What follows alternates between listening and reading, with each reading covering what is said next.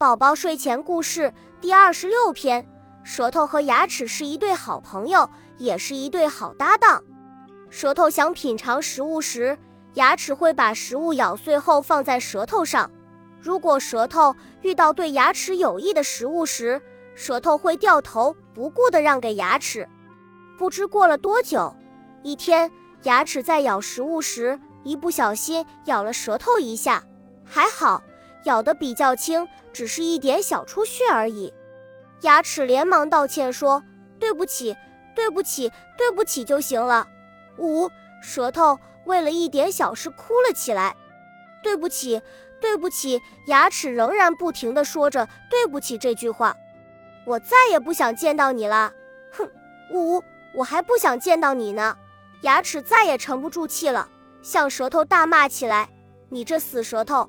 要不是我每次都把好吃的让给你，还帮你嚼碎，听到这句话，舌头感到委屈极了，顿时泪水如雨下。从此，舌头与牙齿之间从不说一句话。舌头一直都想找个机会报复牙齿，但却因为没想到好办法而犯愁。直到有一天，舌头想到了一个妙计。舌头为了让牙齿受到报复。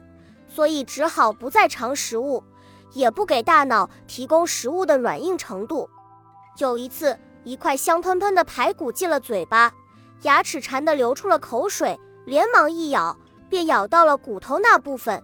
因为当时牙齿不知道是什么好东西，只管咬，况且牙齿也不知道软硬程度，痛得直叫唤，并且出了血。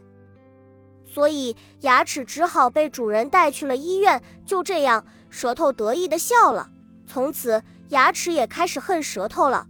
其实，在此之前，牙齿只是与舌头赌赌气而已。现在却不一样了，他们俩的感情真的分裂了。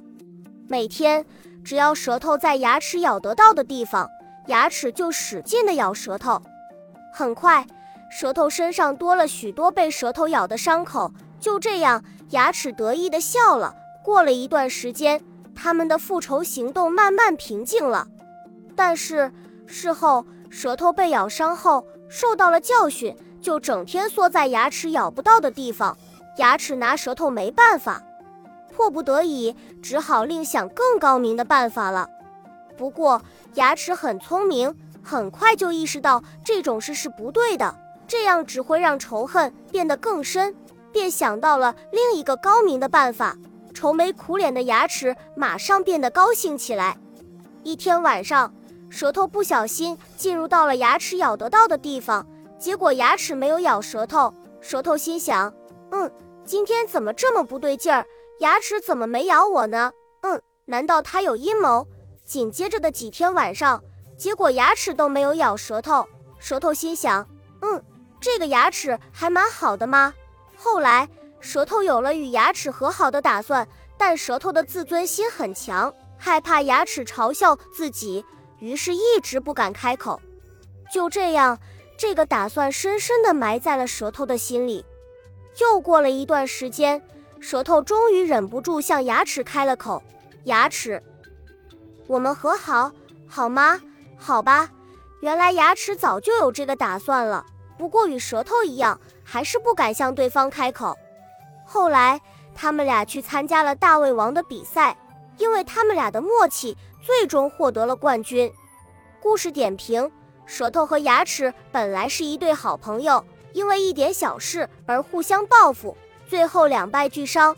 咱们生活中也会有一些小摩擦，但是仇恨是解决不了任何事情的。要想解决，需要两个人的努力和沟通。小朋友对待朋友们也是同样的道理，和朋友们有了摩擦，一定要一起解决，不要一直赌气、消极面对。如果像牙齿和舌头一样互相报复，很容易失去一个真心的朋友。